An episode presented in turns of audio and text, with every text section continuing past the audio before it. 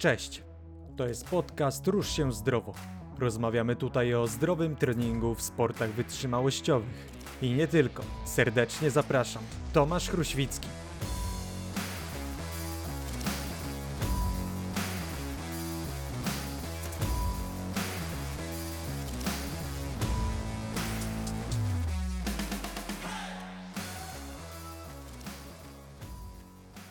Witam serdecznie wszystkich e, w czwartym odcinku podcastu Rusz się zdrowo. Dzisiaj jest ze mną legenda polskiego kolarstwa, można by powiedzieć, i sportu wytrzymałościowego. Jakub Krzyżak, e, prosto z Trójmiasta, prosto z powrotu z gór. Kolarz, biegacz, mm, crossfitter, crossfitowiec, mors, morsował zanim to jeszcze było w ogóle modne. A Człowiek, który ruszył Trójmiasto. Mm, Kuba myślę, że Tatromaniak od e, dobrych e, kilku lat, przynajmniej tak widać w Twoich e, social mediach. Co jeszcze o sobie powiesz? Ja jestem emerytowanym sportowcem, słuchajcie. Ja już mam prawie 40 lat zaraz. No tak, tutaj to, to, co powiedziałeś, wszystko się zgadza. Witam Was wszystkich bardzo serdecznie. Cieszę się, że w ogóle zostałem zaproszony do tego podcastu. Może coś mądrego z siebie dlatego wyciągniecie, dla siebie wyciągniecie. No i co, w zasadzie powiedziałeś wszystko. No jestem człowiekiem, który na rowerze spędził kupę lat. Yy, rower nauczył mnie tak naprawdę wszystkiego, kolarstwo, bo to jest naprawdę trudny, wymagający sport, bardzo indywidualny zresztą. Yy, Kiedy przeszedłem na sportową emeryturę, no to zacząłem szukać tak jakby nowych ścieżek dla siebie, natomiast dla mnie ważne było to, żeby zajmować się moją pasją, jaką jest sport. W związku z czym 10 lat temu zacząłem pracować jako xtrainer.pl. Taką sobie stworzyłem markę, która się coraz rozwija.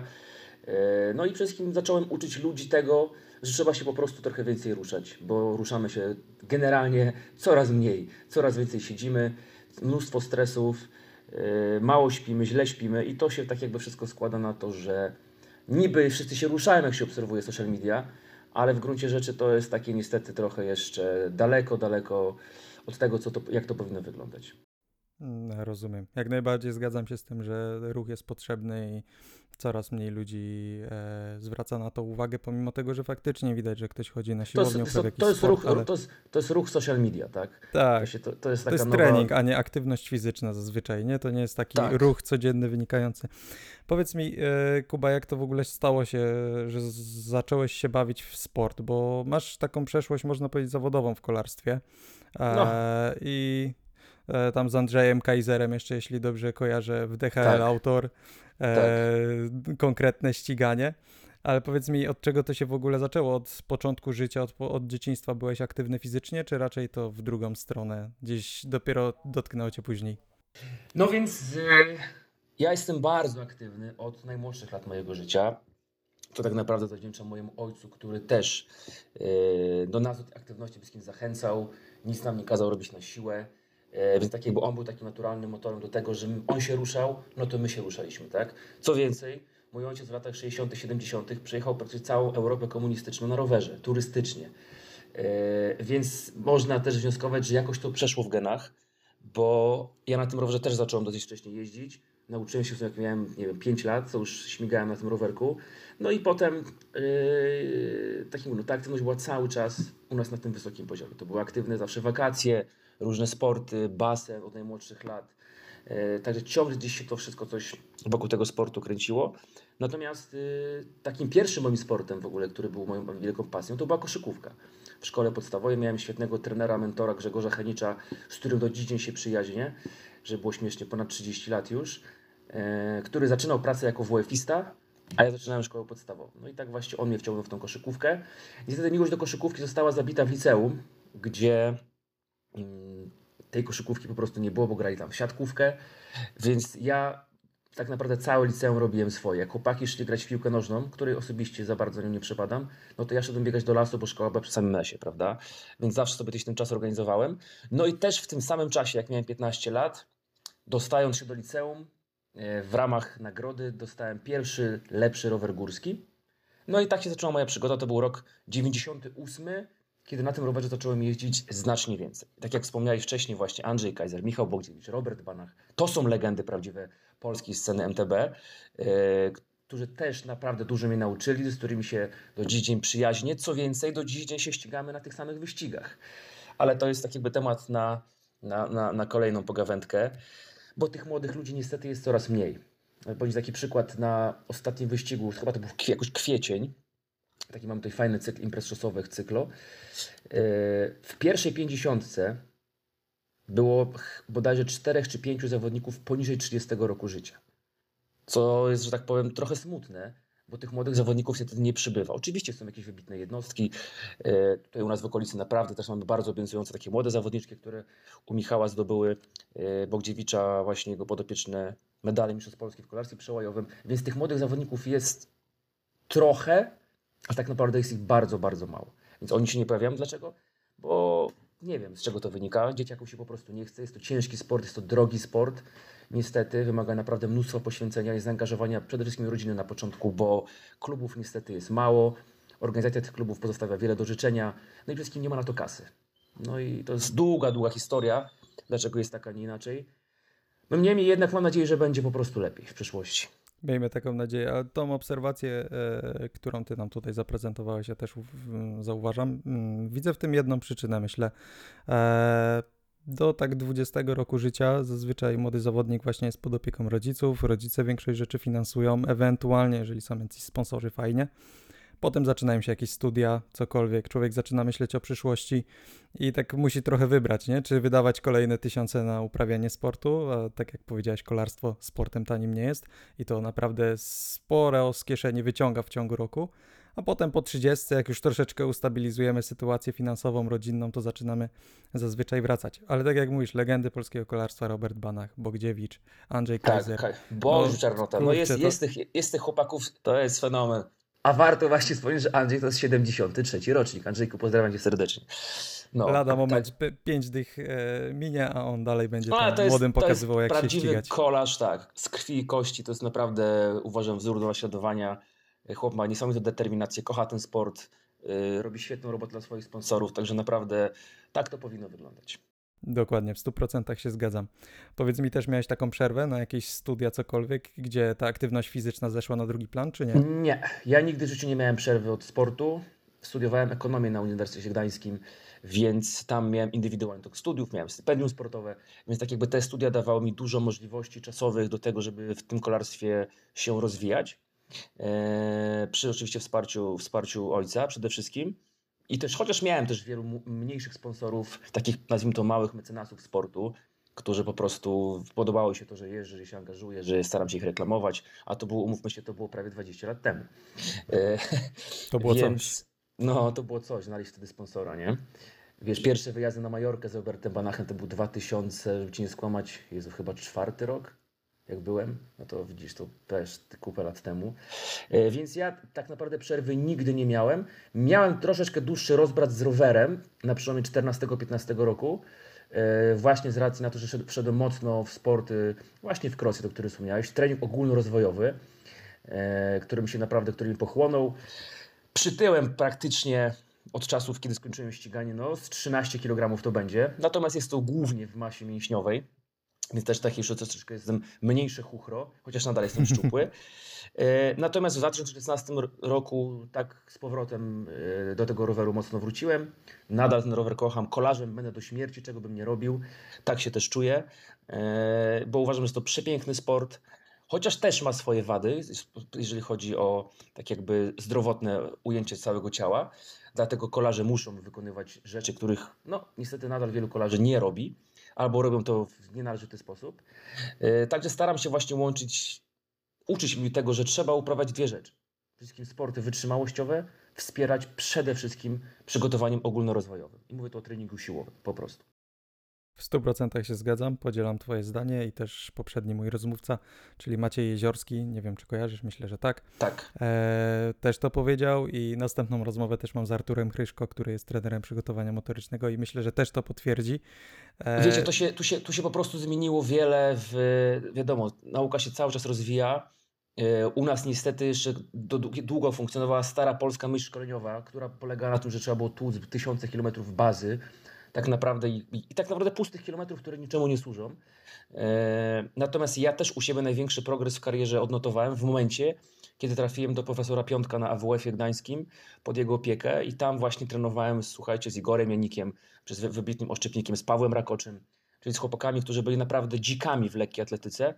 E, I wtedy faktycznie zrozumiałem, to był 2003 rok, tak, trzeci na czwarty sezon, jak dużo ten trening siłowy daje i jaki mam po prostu duży progres, prawda? I Mhm. teraz też staram się to właśnie uczyć ludzi tego, chociaż tak się złożyło, że wchodząc w pracę trenera, yy, na początku marzyłem o tym, żeby pracować z takimi super sportowcami i tak dalej. Jednak rynek trochę to zweryfikował, bo sportowcy po prostu to sam to doświadczałem na własnej skórze. Nam ciągle brakuje kasy. E, Mhm. I posz, poszedłem w taką działkę, żeby uczyć przede wszystkim osoby, które nie robiły nigdy nic. Bo to jest piękny materiał do pracy, są bardzo duże progresy, jest niesamowita wdzięczność i też niestety idzie za tym troszeczkę lepsze finansowanie, no bo jednak z czegoś trzeba żyć, prawda? Dokładnie. Więc y, właśnie skupiłem się na tym, żeby przede wszystkim aktywować tych ludzi, bo sportowcy, ci dobrze, oni sobie poradzą, mają do tego lepszych fachowców niż ja, z, większym, z większą wiedzą. Natomiast trenowanie osób na takim poziomie podstawowym to jest naprawdę praca, która przynosi dużo satysfakcji, dużo radości e, i progres jest bardzo łatwo mierzalny u takich osób. Te efekty widać naprawdę szybko. E, Więc też taki obrałem kierunek właśnie, żeby zajmować się tym sportem takim od zera, nazwijmy to. Tak jak mówisz właśnie, y, wdzięczni ci są ludzie bardzo właśnie, którzy są na początku tej ścieżki. A druga sprawa, Tak. którą ja zauważam, że e, oni bardziej ufają jakby komuś, komu powierzają tą swoją formę. Jak pracujesz że ze sportowcami, pewnie miałeś już takie sytuacje, Tak. ja też ze sportowcami na wyższym poziomie pracowałem. Oni lubią wtrącić swoje trzy grosze i nie zawsze jakby w 100% ufają temu, co ty masz w zamyśle. A osoba, która dopiero zaczyna się ruszać, jest jakby wpatrzona w ciebie i słucha w 100%. Tak, i, ta, i takiej osobie czegokolwiek nie zaaplikujesz, jakiejkolwiek formy ruchu przemyślanej, to, to działa po prostu. Tak? Wiesz, u sportowców walczysz tam o te pół wata na kilogram i się zażynasz po prostu miesiącami, nie ma efektów, potem siada psychika, więc to jest naprawdę trudna, złożona praca. Więc ja trochę obrałem tą łatwiejszą drogę i wcale tego nie żałuję, wręcz przeciwnie, e, bo też nie ma takiego stresu w tej pracy, prawda? Jak, jak właśnie w przypadku pracy ze sportowcami na najwyższym poziomie, ale tak od tych sportowców są inni trenerzy, tutaj tak jakby e, każdy na rynku znajdzie, że tak powiem, swoją ścieżkę działalności. Natomiast nadal uważam, że tą, tą aktywność trzeba cały czas kierować do osób, które, które jej nie uprawiają. Ja widzę tu na przykładzie swoich rówieśników. Mm, Coś tam się poruszają, ale generalnie jest to kropla w morzu potrzeb. No. I To tyle. jest to takie, tak czasach, jak powiedziałeś, na pokaz często trochę, nie? tak, jest to takie trochę Żeby przebiec ten maraton i wrzucić zdjęcie na Instagramie. O, ja nie mogę na te rzeczy po prostu patrzeć. Yy, takie wyściganie się tylko, żeby dostać medal, to też, też tego tak jakby, no fajnie, ale tak jakby ja też trochę łączę inną filozofię w tym uprawianiu sportu. Mm, Tendencja jest, szczególnie teraz w dobie pandemii, no to ten sport jest naprawdę najtańszym lekarstwem na głowę, no nie oszukujmy się, tak. Siłownie są pozamykane, przecież ja od dwóch miesięcy praktycznie nie pracuję. Gdzieś tam w terenie staram się z ludźmi kombinować, ale to jest wiadomo jaka robota. Szczególnie teraz, jak śnieg napadał, jest, warunki są mało sprzyjające. Więc yy, no, czasy są fatalne. No, czasy są fatalne, dlatego ten sport jest takim remedium na to, żeby było trochę w tym życiu weselej po prostu. Żeby wyjść z tego domu, nie? Z home Tak, office'a. no przede wszystkim tak. A powiedz, jak jesteśmy już przy tym temacie, takie mam szybkie pytanko. Uważasz, że powinno się rozdawać medale za ukończenie jakiegoś maratonu wyścigu, czy tylko zwycięzcom? Zwycięzcą. Jestem tego samego zdania, w 100%. Co to jest za. To jest taki, trochę taki amerykański model. By- Byłeś ostatni, jesteś super najlepszy na świecie. Mhm. No ja troszeczkę jestem też nadal stara polska myśl szkoleniowa i się z tym nie do końca zgadzam, bo to tak jakby rozeniwia towarzystwo. Tak jakby nie ma tej motywacji do tego, żeby trenować ciężej, więcej, efektywniej, lepiej, zdrowiej. E, Wystartował i dostał medal za zajęcie 780 miejsca. No nie, no, to jest takie trochę właśnie e, wypaczanie tej idei sportu, rywalizacji sportowej. Ja nie jestem fanem tego i tych medali najczęściej nie przyjmuję, bo po prostu niech mówię, dajcie jakimś dzieciom, bo mi to za niczego niepotrzebne, tak? Fajnie, że się Eee, ruszył, nie? Ale Tak, bardzo pochwalam, trzeba się ruszać, ale tak jakby trochę, trochę poszło to w złym kierunku, nie? Po prostu. no, rozumiem jak najbardziej. Pierwsza trójka dostaje nagrody, puchary. Oczywiście gdzieś tam kolarstwie wi- wiadomo, nagrody finansowe, to może dać pierwszy 10, jakieś premie punktowane i tak dalej. To jest troszeczkę inna historia. Natomiast na wyścigu, słuchajcie, zwycięzca jest zawsze jeden. Zapamiętajcie to raz na zawsze. Wygrywa jeden zawodnik i cześć. I do widzenia. Reszta No tak. zapomniana. Reszta musi trenować po prostu więcej, no. Albo, albo mieć więcej szczęścia na innym wyścigu, czy biegu, czy czymkolwiek innym, prawda? No, jak najbardziej. Jak jesteśmy już przy tym temacie trochę siłowni, u kolarzy i tak dalej, powiedz mi, Tak. tak swoim okiem trenera i osoby, która obserwuje to środowisko od lat, jakie widzisz największe błędy w treningu, czy ogólnie w takim jakby mindsetie osób, które uprawiają sporty wytrzymałościowe? To znaczy przede wszystkim największe błędy to widzę w technice trenowania sportów siłowych, w metodologii, bo niestety nadal jeszcze widzę osoby, które chodzą na siłownię i pracują na maszynach, robią wyprosty czwórek, czyli ćwiczenia, które są naprawdę do niczego niepotrzebne. Yy, Nie trenują w ogóle w rotacji, antyrotacji. Tak jakby takie błędy metodologiczne, a ten trening siłowy kolarza jest naprawdę prosty. On się opiera o kilkanaście prostych, wielostawowych ćwiczeń. Oczywiście też zależy od tego, jakie mamy fundamenty. Tak? Najczęściej problem z kolarzem polega na tym, że najpierw trzeba go wyprostować.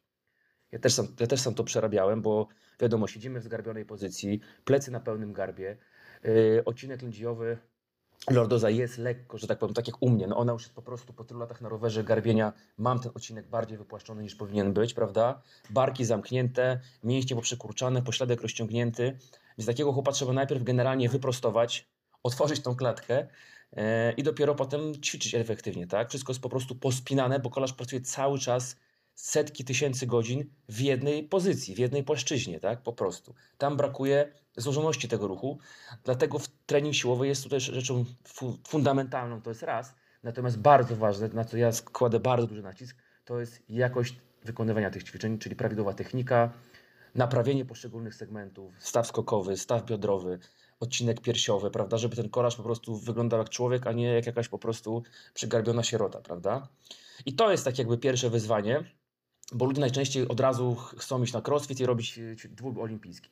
No nie tędy Mhm. droga, tak? To jest droga do szybkich kontuzji, a jak, jeżeli długo nie trenowaliśmy siłowo, a najczęściej większość osób po prostu nie trenowała siłowo lub udaje, że trenuje siłowo, no to tak jakby to też jest proces, który wymaga dużo czasu, żeby móc maksimum korzyści z tych ćwiczeń e, uzyskać i przede wszystkim nie zrobić sobie krzywdy, tak? Bo pamiętajmy, że kolarz też jest sportowcem bardzo delikatnym, tak? Jesteśmy sportowcami, którzy mają najmniejszą gęstość kości. Nie wiem, czy są inna dyscyplina, która ma mniejszą gęstość kości niż kolarstwo, bo wykonujemy kawał ciężkiej pracy krążeniowo-oddechowej, mięśnie pracuje, pompa pracuje, natomiast układ kostny jest bardzo wrażliwy, co też potwierdzają jakiekolwiek małe wywrotki na szosie czy gdzieś w lesie i ten kolarz, kolarz się od razu łamie, tak? A inny przykład narciarstwo zjazdowe, chłop przez tu na godzinę pakuje w barierkę, otrzepie się i idzie dalej, po prostu. Bo akurat tu przykład z drugiego końca, narciarze zjazdowi mają większą gęstość kości niż dwuboiści. Proszę sobie wyobrazić. No ale tam wchodzi w grę właśnie masa treningu siłowego, dodatkowo te wibracje, które przekazują narty od podłoża, więc to powoduje, że akurat oni mają tą gęstość kości dużo. Także, też, bo się rozgadałem, straciłem wątek, więc przede wszystkim, wszystkim metodologia, kombinacje alpejskie, wymyślałem jakieś ćwiczenia kompletnie niepotrzebne. Skaczą Tak po do cyrku. skaczą po tych piłkach, nie wiadomo na jaką cholerę. E, To szczególnie triatloniści to uwielbiają, trening, stabi- core stability, ja cały czas to słyszę, wszyscy po prostu muszą być stabilni. A nic tak nie poprawia stabilności naszych mięśni, jak sztanga i ketle. No nie oszukujmy się, tak. Praca z wolnym ciężarem, która naprawdę w doskonały sposób te mięśnie głębokie będzie stymulować. Oczywiście to możemy wspierać prostymi elementami, czy na piłce, czy na bosu, tak? No ale nie skupiajmy się na tym, że cały trening to ma być skakanie na piłce, e, czy jakieś tańce na beretach. No bo, no bo nie tak siły nie zbudujemy, tak? Siłę buduje się z ciężarem. Z Ja ciężarem tutaj własnym. taką dygresję wstawię. Y, mm, Dwa, trzy miesiące temu byłem na szkoleniu u Karola Kruczka e, w Warszawie, programowanie i monitoring treningowy. Rozmawialiśmy właśnie o stabilizacji wśród y, biegaczy, wśród triatlonistów, wśród kolarzy. I Karol podał bardzo świetny przykład. Oni mają teraz w Next Generation Performance taką e, platformę dynamometryczną, na której mierzą sobie siły reakcji podłoża. E, Sprinter e, przy lądowaniu, jeśli dobrze kojarzę, siły reakcja podłoża e, w odpowiedzi na, na, na jego lądowanie to jest od 10 nawet do 11 tysięcy procent masy ciała. I teraz w jaki sposób ma jakieś tam przesuwanie delikatnie gumy w lewo, w prawo wspomóc stabilizację e, w takim specyficznym środowisku sportowym, nie? Kiedy to jest napięcie 15-20 kg. Tam trzeba naprawdę ćwiczyć ze sztangą, rzucać tym Bardzo. żelastwem. Bardzo cię nie zapomnę, jak chłopaki, z którymi trenował Igor Janik, Oszczepnicy, Oni, słuchajcie, robili rwania jednorącz po 70, 80, 90 kilo, tak? Więc to były chłopy, które, to się wydało mi śmieszne, że ci właśnie lekkoatleci najwięcej czasu spędzają na siłowni, na treningu siłowym, żeby tam właśnie dochodzić do, do takich przeciążeń i to wszystkim też to są ruchy często niesymetryczne, wiadomo, rotacja, rzut pach. Yy, to są rzeczy, które wymagają tak solidnego obudowania siłowego, żeby to ciało się nie rozpadło, że oni właśnie tam spędzają większość swojego po prostu życia, właśnie na trenowaniu z żelazem. Tak? Oczywiście specyfika pracy kolarza jest troszeczkę inna, więc tutaj wiadomo, trzeba wykonywać dużo ćwiczeń unilateralnych, wykroki, wstępowania, martwe ciągi na jednej nodze i tak dalej, i tak dalej. No jest zestaw, ja mam taki zestaw pięciu takich świętych ćwiczeń, tak?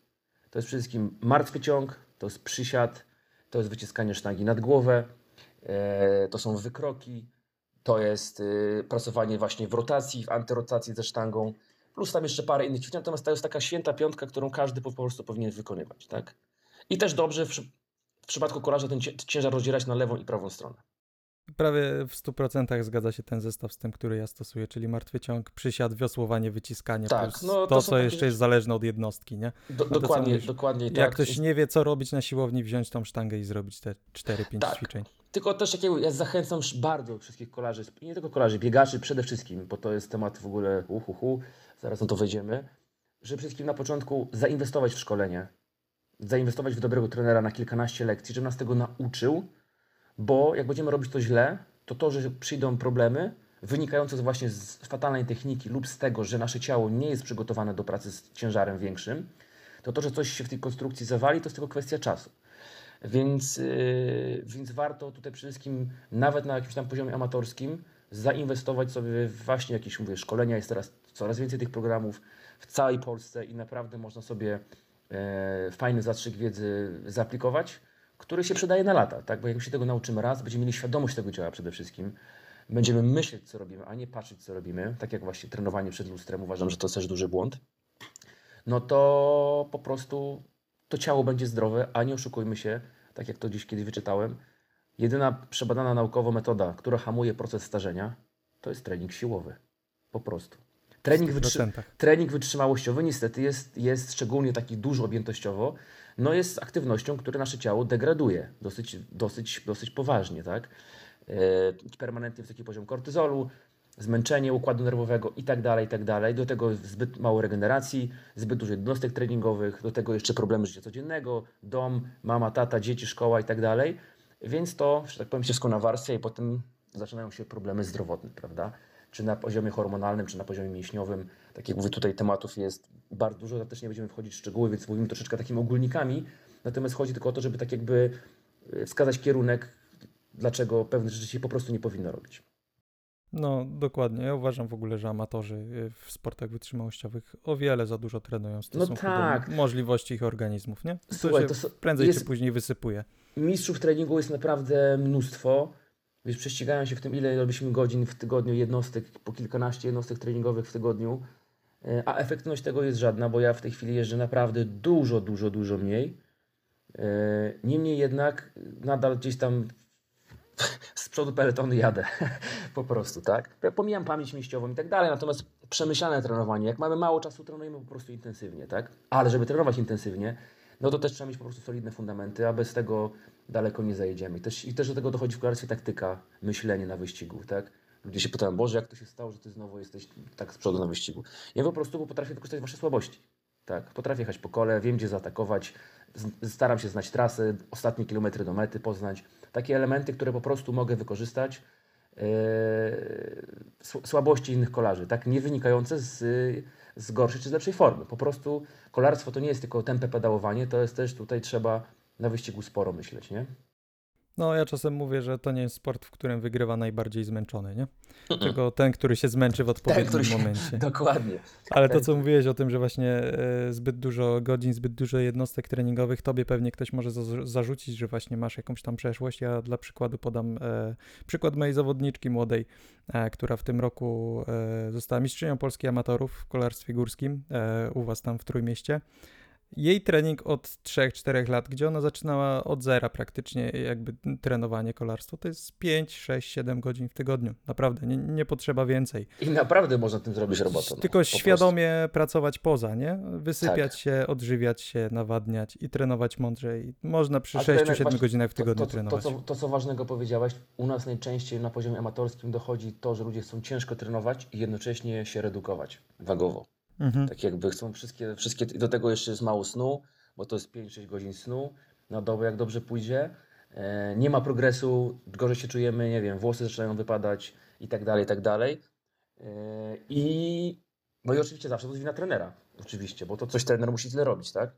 A ludzie nie zdają sobie sprawy z tego, że trening to jest no jedna, jedno z narzędzi, które nas, że tak powiem, rozwija sportowo. Natomiast do tego właśnie żywienie, suplementacja, regeneracja przede wszystkim i naprawa tego ciała jest tutaj sprawą no, kluczową po prostu.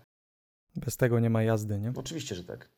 Jeszcze jakieś korzyści jesteś w stanie wymienić z treningu takiego ogólnosprawnościowego dla kolarzy, już poza tym, że się naprawią, że usprawnią trochę że ciało? przebiegną się na autobus 100 metrów, to nie będą mieli zakwasu następnego dnia. I że jak się Słuchaj, przewrócą, to nie połamią obojczyków. Znaczy, no, przede wszystkim szczególnie pod kątem kolarstwa górskiego, bo ja się najwięcej ścigam na rowerze górskim, e, no to jest przede wszystkim trening siłowy jest najlepszą prewencją na kontuzję. Po prostu, tak? Te mięśnie są stabilne, są silne, osłaniają nasz układ kostny, te przyczepy się nie zrywają pod byle, pod byle, pod byle sprintem czy przyspieszeniem, jak biegniemy. E, więc tutaj przede wszystkim jest to najważniejsza prewencja przeciwko temu, żeby to ciało się nie rozpadło. Tak? E, no i to jest sprawa numer jeden sprawa numer a dwa, no sprawność ogólna, nawet trochę zmiana, zmiana tej sylwetki, jak stoimy w samych galotach przed lustrem, też ten kolarz troszeczkę inaczej wygląda. I proszę się nie bać tego, że nagle Wam się rozrosną mięśnie, bo to się nie wydarzy. Mięśnie nie rosną od tak po, po byle treningu siłowym. To nie jest trening hipertroficzny przede wszystkim, który powoduje, że ta masa mięśniowa się nam rozrasta, e, tylko tu wszystkim potrzebujemy tej siły jak najwięcej, żeby później przekuć ją na moc. Po prostu. E, w, naj, w, naj, w najprości, najprościej, najprościej um, rzecz, rzecz umując. No i tyle, no. Nie ma co się bać, nie? Tej nadmiernej zdrowie, masy, bo zdrowie, ludzie naprawdę... Nie, no nie, słuchajcie, to nie jest tak, bo ludzie myślą, że pójdą na siłownię i zaraz po prostu wszyscy będą wyglądali po tygodniu, jak, na, nie? jak na okładce Men's Health. Naprawdę, szczególnie, że większość kolarzy to są typy ektomorficzne, e, no to budowanie jakiejkolwiek masy mięśniowej dla ektomorfika to jest ciężka robota, słuchajcie. Ja musiałem na rok odstawić rower, na którym byłem dosłownie w 2015 może kilkanaście razy e, i tam dobiłem do 79 kg. Oczywiście mówimy o, o suchym treningu, nie że, nie że, jakiś tam towar brałem czy coś. Mhm. Więc z wielkim trudem dobiłem do 79 kg. E, więc w przypadku właśnie kolarzy, którzy są szczupli, bardzo trudno się tą masę mięśniową buduje, ale bardzo łatwo się za to traci, po prostu. Bo jesteśmy tak skonstruowani genetycznie, że no, nie jesteśmy predestynowani do tego, żeby te mięśnie nadmiernie budować. To też y, wiadomo, chodzi o to, jak ten mięsień jest zabudowany, jaki jest stosunek włókien szybko kurczliwych do wolno kurczliwych, jaka jest odpowiedź hormonalna na ten trening i tak dalej, i tak dalej. Natomiast yy, trenować siłowo trzeba i nie bójcie się, nic Wam od tego nie urośnie za wiele. Oczywiście ten mięsień troszeczkę nabierze tej objętości, będzie trzymał więcej wody. Natomiast yy, to szybko zleci. Kulturystyka wam, jak się wejdzie w sezon, to są to jest parę treningów i ta masa od razu, że tak powiem, yy, się stabilizuje na właściwym poziomie, a ta siła, którą wypracujemy, naprawdę tutaj, szczególnie teraz w dobie trenowania z pomiarem mocy, bo już praktycznie już natętnie to tam mało osób, coraz mniej osób trenuje, teraz widzę każdy amator pierwszy, co to pomiar mocy, badania wydolnościowe i fajnie, bo to też się przydaje, natomiast ja też jestem zwolennikiem tego, że na początku zacznijcie po prostu jeździć. To, Trochę czuć organizm, nie? Nauczyć się czuć, a nie, że od razu ludzie wchodzą po prostu. Ja zaczynałem jazdę na rowerze, to było totalnie i wszystko instynktowne, tak? Ja pierwszy monitor partii serca kupiłem w 90, przepraszam, w 2000 roku. Polara pamiętam jeszcze od, od Rysia. Yy, I to było 20 lat temu. Te urządzenia też działały jak działały. Jakieś tam książki starałem się zdobywać, jakieś fizjologię Kozłowskiego, jak dobrze pamiętam, i inne, inne pozycje, żeby cokolwiek się czegoś dowiedzieć, bo tej wiedzy też nie było, tak? Internet raczkował. A teraz Człowiek jeszcze nie był na rowerze, a już goli nogi i inwestuje w cały potrzebny sprzęt. Fajnie, branża musi zarabiać, natomiast tak jakby droga do tego sportu no powinna troszeczkę wyglądać inaczej, bo teraz jest tak, że ludzie są wszystko, 30 lat nic nie robiłem i w 3 miesiące chcę, że tak powiem, odrobić te straty. No nie da się. Na dobrą formę w sporcie pracuje się naprawdę latami. Oczywiście są osoby, które mają troszeczkę więcej talentu i im to łatwiej, ale większość niestety musi harować i wykonywać ciężką rzemieślniczą robotę. Po prostu. No dokładnie, nie? To nie chodzi o to, żeby tydzień przed zakupem roweru mieć już rozpisany trening co do No nie, dwóch, no trzech nie. wat, nie? Bo najpierw, tak się czasem najpierw zdarza. dobrze, trzeba się nauczyć jeździć i przede wszystkim ja z racji na ten rok, yy, gdzie siłownie był pozamykane, crossfit był zamknięty, bardzo mocno wszedłem w trening yy, na rowerze z ludźmi, yy, który właśnie przede wszystkim uczy tych ludzi na rowerze jeździć, szczególnie w lesie. Na szosie boję się coraz bardziej, powiem Wam, jeździć, bo jest, jest, jest no, fatalnie na tych drogach. Kierowcy są po prostu nienormalni. To jest nieustająca wojna. Natomiast Trójmiasto oferuje nam mnóstwo lasów i to takich lasów, gdzie ja na 60 km robię półtora tysiąca przewyższenia. Eee, I ludziom się wydaje, że na rowerze potrafią jeździć, dopóki nie pójdą z zawodnikiem, który się ścigał. Na rowerze górskim przede wszystkim, tak? Czyli najpierw na tym rowerze trzeba nauczyć się po prostu jeździć, obsługiwać biegi, wiedzieć kiedy zahamować, kiedy przyspieszyć, jak wejść zakręt, jak zjechać z jakiegoś trudnego zjazdu, prawda? I powiem Ci, bardzo tą pracę polubiłem właśnie w tym charakterze. Wcześniej tego nie wykonywałem, bo po prostu nie miałem to czasu, tak? Natomiast no, pandemia powod- spowodowała, że trzeba się było szybko przestawić i na tym rowerze zacząłem więcej jeździć i widzę, że jest to naprawdę, będę dalej szedł w tym kierunku, tylko jakieś tam będę już montować troszeczkę większe grupy, żeby ten czas bardziej tutaj wykorzystać, zoptymalizować też te szkolenia, prawda? Natomiast jest to fajny kierunek. Rowery sprzedają się strasznie dobrze w tym sezonie. I jeszcze Same braki w magazynach. nie, no po prostu wiecie, nie ma rowerów, no. Wszystko idzie, a- jest, pani, albo pan kupujesz rower teraz, albo do widzenia, on będzie za rok. Dosłownie, tak? Akurat no, w przypadku mojej firmy Trek yy, popyt jest na te rowery olbrzymi. Ja sam tych rowerów sprzedałem już chyba kilkadziesiąt w tym roku z moich poleceń. Yy, więc i też działam w Polsce, czy z Wojtkiem Klukiem, który tam wysyłam ludzi na południu, ale generalnie wszędzie jest ten sam. I to w innych markach tak samo. Czy to w Skocie, czy w Specu, tych rowerów po prostu nie ma. Więc trzeba, trzeba brać to, co jest. No, dokładnie. Zanim przejdziemy do następnej kwestii, jeszcze chciałbym tylko coś dopowiedzieć, bo wspomniałeś właśnie e, o braniu towaru, a tak mi się przypomniała taka sugestia dla wszystkich amatorów, żeby naprawdę nie brali, bo wiem, że y, sporo ludzi zaczyna bawić się w bardzo skomplikowane, że tak powiem, metody suplementacji, ujmując to bardzo delikatnie. To nie jest warte waszego zdrowia, a jeżeli już Oj. chcecie, to róbcie to pod kontrolą kogoś, kto się zna, lekarza i tak dalej, nie? No zgadzam się absolutnie. No, tak jakby branie towaru na poziomie amatorskim, gdzie ścigamy się tak naprawdę czapkę śliwek, jest dla mnie skrajnym idiotyzmem. No nie szykujmy się, tak? Tych przypadków wiadomo jest coraz więcej. No, tych kontroli niestety jest bardzo mało. E, I uważam, że powinny być na tych wyścigach amatorskich, na tych lepszych, bo tak naprawdę ci amatorzy trenują jak zawodowcy, nie szukujmy się. Tam tylko ty, tym się to na koniec nie różni, że nie mają za, tym, za to im nikt nie płaci. Natomiast cały proces przygotowania, poświęcenia, determinacji, no to naprawdę w przypadku wielu amatorów nie odstępuje sportowcom y, zawodowym. No tak jak mówię, natomiast to jest to, co mówiłem przed chwilą, że ludzie chcą wszystko na już. Instant, tu, tu i teraz. Tak. być gotowe za trzy tygodnie. Kiedy ja będą efekty? Kiedy ja schudnę? No niestety, to jest proces, który wymaga czasu. Przede wszystkim. Kilku lat A dwa, dla mnie też jest ważne, żeby to po prostu było takie budowanie nawyków długoterminowych, tak? Że my zaczynamy trenować dzisiaj, a nie po trzech miesiącach mówi, dobra, ja już potrenowałem, cześć. Tylko jak zaczynamy dzisiaj, to trenujemy do śmierci i koniec. To ma być sposób życia, styl życia. To jest tak jak amen Zmiana. Zmiana, która po prostu ma nam poprawić jakość naszego życia, funkcjonowania w codzienności, prawda? A sport No. jest tego świet, świetnym narzędziem. Dokładnie. Powiedz mi, ruch jest dla wszystkich, czy nie? Tak, ruch jest absolutnie dla wszystkich, tylko trzeba umieć do danego organizmu od, do, dobrać odpowiednią formę ruchu, tak? I, to, i tu na przykład zmierzam, zmierzam do, do właśnie do biegaczy amatorów. Większość biegaczy, którzy zaczynają biegać, nie powinni w ogóle biegać. po prostu, bo to momentalnie powoduje, że wiadomo, bieganie jest łatwe, logistycznie, znaczy łatwe, teoretycznie łatwe. Logistycznie jest bardzo, jest, można je prosto przeprowadzić, pogoda nam z reguły nie przeszkadza.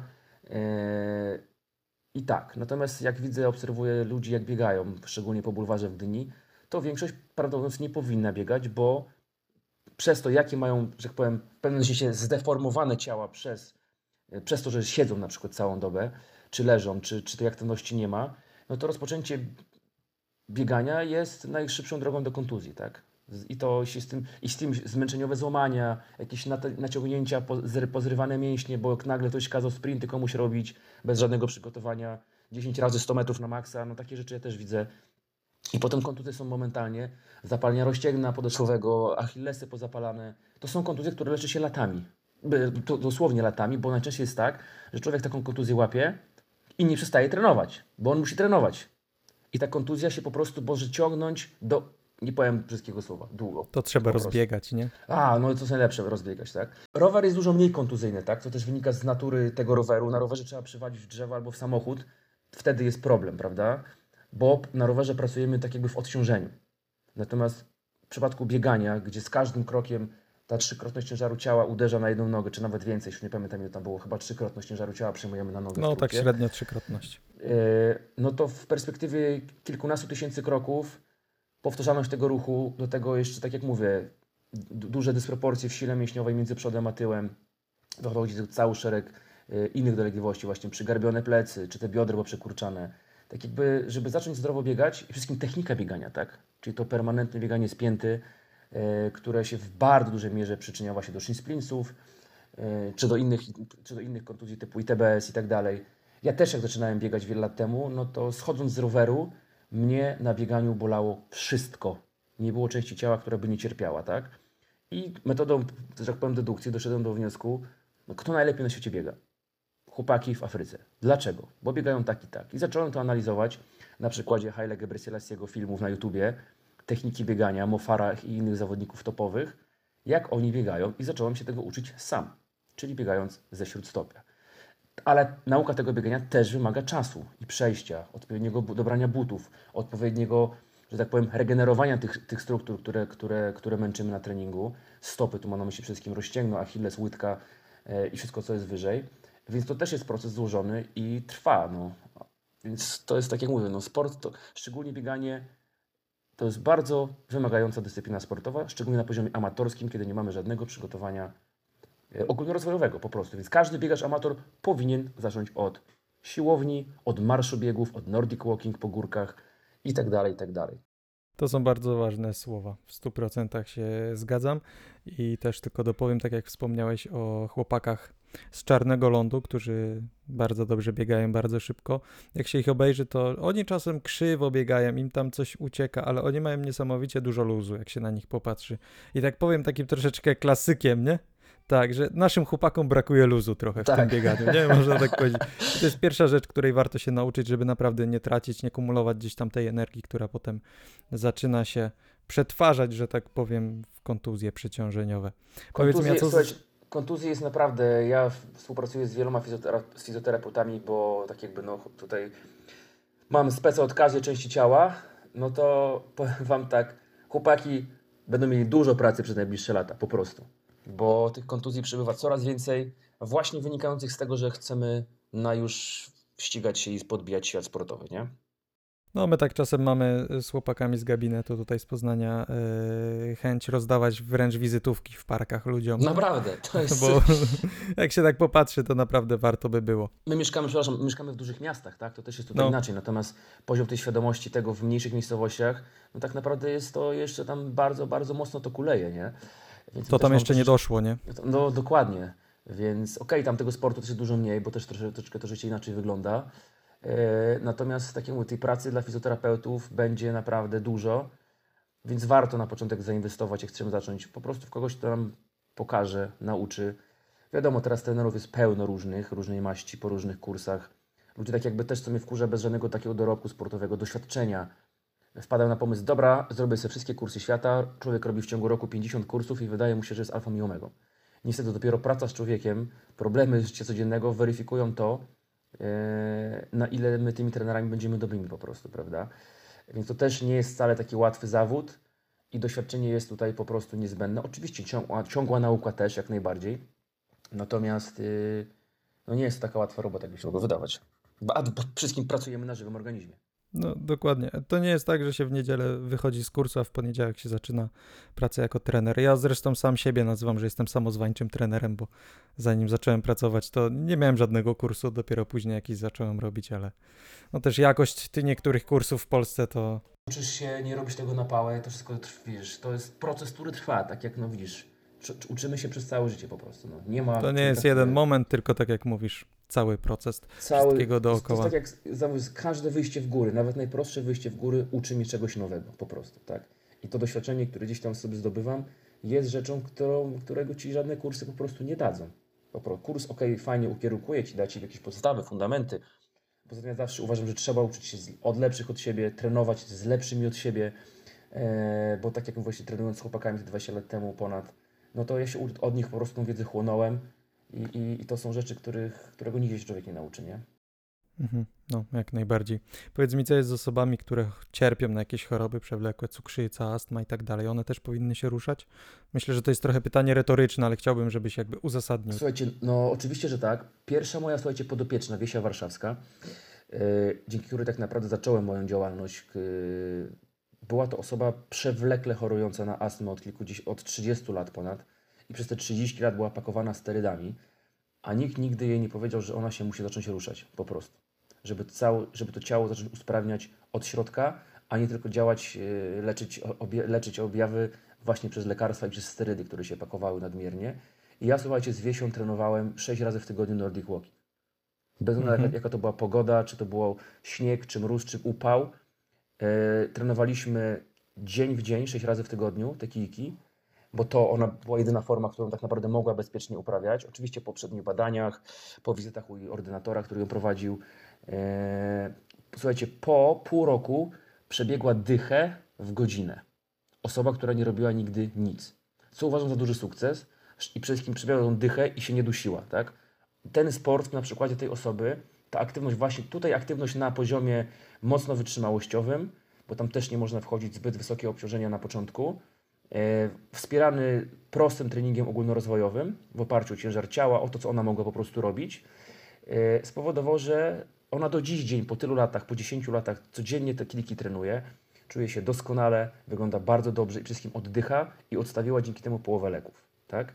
To jest taki jeden przykład, e, który ja zawsze podaję jako taki mój kluczowy, bo taki mówię, od wieści się wszystko, wszystko zaczęło, te 10 lat temu, ponieważ jej sukces e, i marketing, który mi szeptany robiła, spowodował, że do mnie zaraz trafiły kolejne osoby, którym po prostu zacząłem, zacząłem pomagać. W przypadku cukrzycy, tutaj sprawą fundamentalną to jest żywienie. To, jak jemy, co jemy, kiedy jemy, jakie są te proporcje tych makroskładników, więc to takie tutaj odsyłam do speców odżywienia, z którym też sobie tutaj w którym się współpracuję.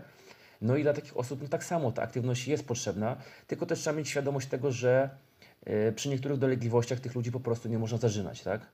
To ma być rekreacja ruchowa, ma być codzienna dawka świeżego powietrza, nawet te 10 tysięcy kroków dziennie to już jest coś fajnego, prawda? Natomiast zachować tą przede wszystkim aktywność dla zdrowia psychicznego, bo jednak to jakby nie było, ta jakakolwiek forma ruchu powoduje, że jednak czujemy się lepiej, jesteśmy dotlenieni, jest energia, słońce, coś się fajnego dzieje.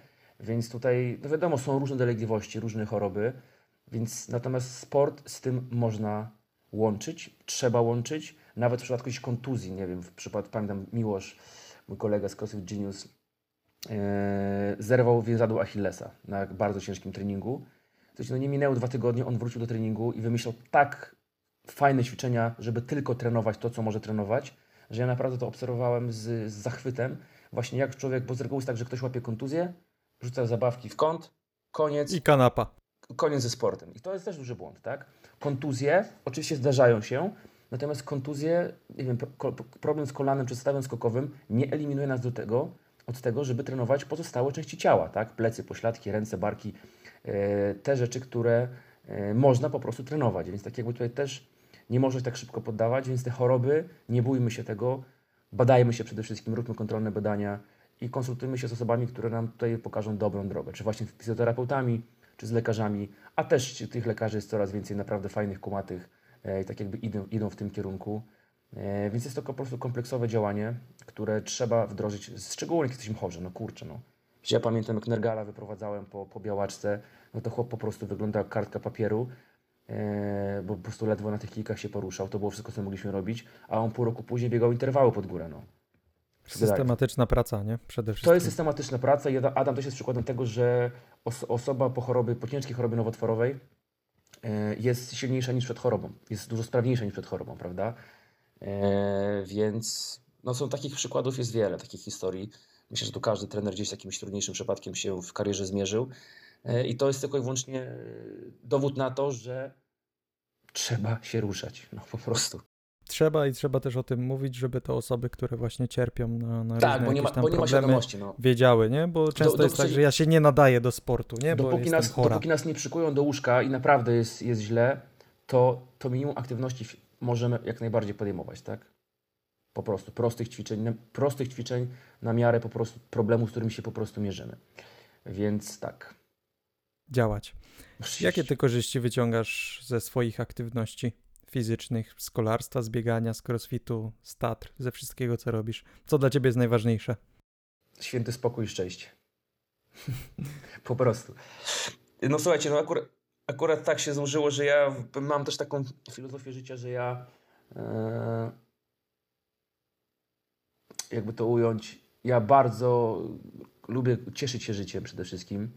E, ta moja mul- multidyscyplinarność powoduje, że obracam się w różnych środowiskach sportowych, spotykam się z różnymi osobami, tak jakby nie jestem związany tylko z siłownią i znam tylko kulturystów czy tam innych chłopaków trenujących siłowo, tylko działam właśnie w kolarstwie, w górach, w bieganiu, e, w crossficie i tak jakby mam różne środowiska, więc tak jakby też nie mam tej monotonii treningowej, monotonii ruchowej E, i to jest fajne, bo to są zupełnie różne środowiska ze sobą. Dwa, trenowanie wielu rzeczy naraz. Wiadomo, że już nie będę w niczym na poziomie mistrzowskim, ale już mi na tym nie zależy po prostu. Ja się po prostu doskonale bawię sportem. On ma mi sprawiać przyjemność. Mam wielkiego psa, który, który właśnie tu śpi na kanapie, który też potrzebuje codziennie tego ruchu, e, bo jest po prostu psem biegaczem afrykańskim. E, więc ja po prostu, ro- z przede wszystkim korzyści są takie, że ja czerpię z tego niesamowitą przyjemność i tak jakby to jest takie perpetuum mobile. Ten sport mnie napędza, bardzo mi to lubię, jak właśnie ludzie się cieszą, że potem napiszą wiadomość, że było super, Kuba, dziękuję Ci, że nas zabrałeś, że nas że żeśmy zamorsowali, bo tyle się zastanawialiśmy. Więc to jest tak jakby ta wartość niematerialna tego, co robię. E, czyli taka po prostu wdzię- wdzięczność, szczęście, dużo dobrego humoru, dużo śmiechu, bo ja też jestem jajcarz i lubię sobie tam heheszki robić różne e, na totalnym luzie. Tak więc jak już, ja wiesz, ważne jest to, że nie mam takiej sportowej napiny, że muszę, Boże, muszę tam jechać i coś wygrać. Więc tak jakby nie mam tego stresu, który kiedyś był, jak się ścigałem. Ja mam teraz po prostu pełen. Jak nie będę trenować 3 dni, to mi się nic nie stanie, tak? Odrobię to w polu później. E, także to jest to. A z innych korzyści to, są, to są takie korzyści, że po prostu nawiązałem bardzo wiele fajnych współprac marketingowych z dużymi markami jak Lexus, Salomon, Trek, Sunto, Oakley. E, firmy, które po prostu wspierają mnie, czy catering, z którym jestem związany 5 lat, bo też nawiązuję, jestem bardzo lojalny i nawiązuję tylko długoterminowe współprace, tak? Więc mhm. nie zmieniam takich, że coś mi tutaj... Tego brakuje trochę, myślę, że tak przynajmniej w, polskim Wiesz co, sporcie. ja jak trochę jestem ze obserwuję, starej jest szkoły takie też, zmieniana wiesz. rękawiczek, nie? Co, co pół roku, Słuchaj, co, no, rok, co, co, Ja, co jed, ja, ja jestem z jednym cateringiem Healthy Day 5 lat, z Salomonem 8 lat, z Lexusem 4, 4 no to są Osoby, wiesz, które myślą Salomon mają gdzieś tam kubek krzyżaka z tyłu głowy. No myślę, że praktycznie, akurat w, po, chwili w Polsce, no to akurat myślę, że jestem drugi po Andrzeju Bargielu i po biegaczach naszych, którzy też fajną robotę robią, czy Natalia Tomasiak. Natomiast no, jestem z tą marką bardzo mocno kojarzony i, i ta współpraca się nam fajnie układa. E, właśnie stoją za mną moje nowe narty, e, których jeszcze nie miałem przyjemności poużywać, ale mam nadzieję, że w, w najbliższym czasie się uda. E, także no, to są takie wartości powiedzmy materialne, fajne współprace marketingowe, które po prostu mi obniżają koszty życia, prawda? E, Dokładnie. Więc da się, słuchajcie, z tego wyżyć. Wiadomo, teraz jest fatalny okres, nie ukrywam. E, tak do bani jeszcze nie było nigdy, jak, jak pracuję od 10 lat, bo jesteśmy zamknięci od dwóch miesięcy, jest mało pracy bardzo, ludzie też się boją, trzeba jakieś kombinacje alpejskie uskuteczniać, więc nie będę ukrywać, jest fatalnie, tak? W takiej, w takiej w, y, za przeproszeniem gównianej sytuacji jeszcze nie byłem nigdy, natomiast tak jakby mimo wszystko nie gdzieś mnie ten, ten optymizm nie opuszcza y, i wiem, że to wszystko gdzieś tam będzie do odrobienia. Mam nadzieję, że już niebawem, no. Oby tak było. Ja bardzo szanuję też to, co powiedziałeś, czyli to, że żyjesz bez takiej napinki, jesteś jajcarz i tak dalej. Ja myślę, że wiele ludzi też to docenia, że nie ma właśnie w tym takiego, że słuchajcie, dzisiaj miałem zaplanowaną godzinę 30 treningu, zrobiłem godzinę 29-50 i jestem niezadowolony, bo nie zrobiłem tyle, ile było, nie? Słuchajcie, ja mam, w, ja, mam w luźne dwóch, ja mam w dwóch rowerach pomiar mocy. Powiem Wam tak, on tam jest. I to tyle na temat pomiaru mocy w moich rowerach. Ja na rower idę. Jadę to, co danego dnia czuję. Oczywiście tej intensywności treningowej mi nie brakuje, bo lubię jeździć szybko, lubię się bardzo zmęczyć. Natomiast żadnych planów sobie nie układam i tak dalej. Robię po prostu to, na co danego dnia mam ochotę. Jak jestem zmęczony, to śpię po kilkanaście godzin na dobę, jeżeli jest taka możliwość. Jak się gdzieś to zmęczenie wiem, wrócę po paru dniach z góry, jestem naprawdę bardzo zmęczony, bo jeszcze do tego podróż i tak dalej, no to ja odwołuję wszystko i śpię cały dzień. Po prostu. A pies śpi razem ze mną, bo na szczęście ten pies śpi po 18 godzin na dobę, więc... Kiedyś trzeba się zregenerować. Nie no, ja tak jak mówię, odwołam spotkanie z samym papieżem, żeby tylko i wyłącznie się po prostu wyspać, tak? Bo, bo wiem, że jak, jak tego snu brakuje, zaczyna się, zaczyna się kumulować brak tego snu, no to zaraz się robię nerwowy, coś tu mi się nie podoba, gorszy humor, już tam pomijam aspekty zdrowotne. Natomiast y, no, ten sen jest dla mnie święty, po prostu. To jest potem ciężko nadrobić, nie? Jak się Tego, od razu tego, jak to się nie- skumuluje, nie to, to, to tego się nie da odrobić dwa dni oczywiście, tak? Yy, dlatego teraz jest fajnie, że są urządzenia, które ten sen monitorują. Widzimy, jaka była jakość tego snu, ile tego snu głębokiego było, co jest bardzo istotne, prawda? Więc ja o ten sen bardzo dbam. Yy, no i sen jest, słuchajcie, święty. To jest, nie ma lepszego produktu regeneracyjnego niż sen. Jeszcze nic nie wymyślili takiego. Zgadzam się w 100%. Powiedz mi, twoja jedna prosta, najprostsza rada. Przychodzi do ciebie Jan Kowalski, mówi: Kuba, chcę ruszać się zdrowo, co mam robić? Zacznie się ruszać. Zacznij się ruszać. Znaczy, no przede wszystkim na początek takiego chłopa staram się ocenić na podstawie jakichś prostych testów, kilku, kilku ćwiczeń, jak on się po prostu rusza, co możemy mu zrobić. Natomiast są takie, słuchajcie, nieszkodliwe formy aktywności właśnie jak Nordic Walking, tak? Czy marszobiegi, czy rower przede wszystkim, tak? Rower jest naprawdę, tak na, szczególnie dla osób z nadwagą, świetnym narzędziem do pracy. Basen przede wszystkim, tak? E, Pilates, yoga, jest, jest mnóstwo form aktywności ruchowej, które bezpiecznie można wykonywać bez większych, że tak powiem, bez, bez większego ryzyka. No na pewno nie namawiam do biegania, tak? Osób, które, które, nie, które nie robiły długo, długo nic, że tylko żeby też w to bieganie się właśnie wdrożyć marszobiegami, żeby te nogi zaadaptować do tej formy ruchu, żeby to się wszystko nie rozpadło. Yy, więc tak jak mówię, ja nie odkryłem, nie wiem, na nowo koła, tak? Ja mówię ludziom bardzo proste rzeczy, w, mam nadzieję, że w zrozumiały sposób. Potrafię wszystkim wytłumaczyć i na pytania odpowiedzieć, tak? A nie tak masz robić i koniec, bo tak jak powiedziałem. No nie. Tutaj dla mnie, ważny, dla mnie bardzo ważnym tak jakby aspektem mojej pracy jest to, że ja tych ludzi staram się uczyć przede wszystkim, bo jak mnie szlak trafi, nie wiem, samochód mnie rozjedzie, no to żeby oni po prostu potrafili dalej sami funkcjonować, prawda?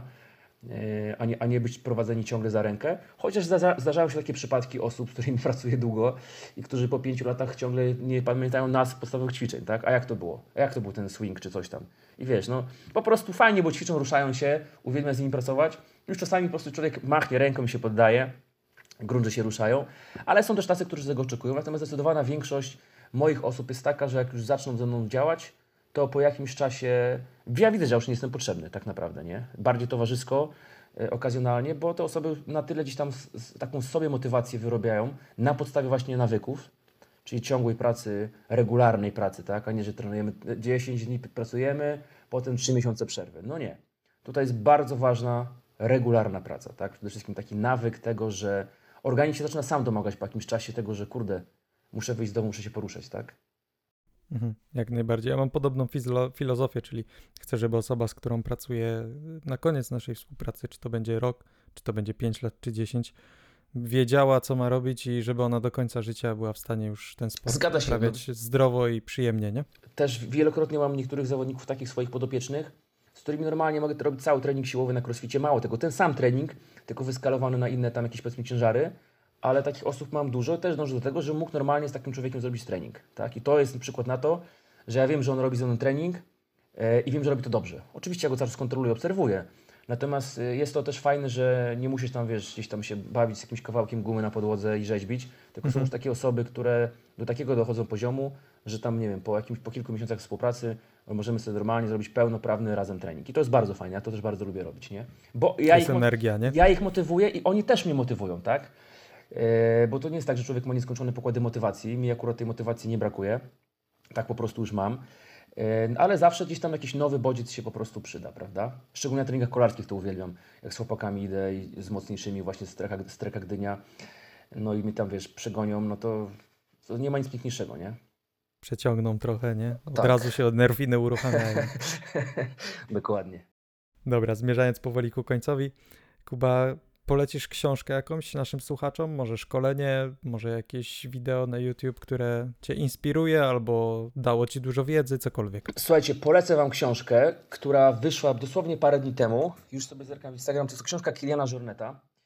Yy, To jest zawodnik Timu Salomona, który wyczynia w górach nieprawdopodobne rzeczy. To jest chłop, który w ciągu pięciu dni dwa razy szedł na Everest bez tlenu, który na Mont Blanc zbiega poniżej 5 godzin góra-dół.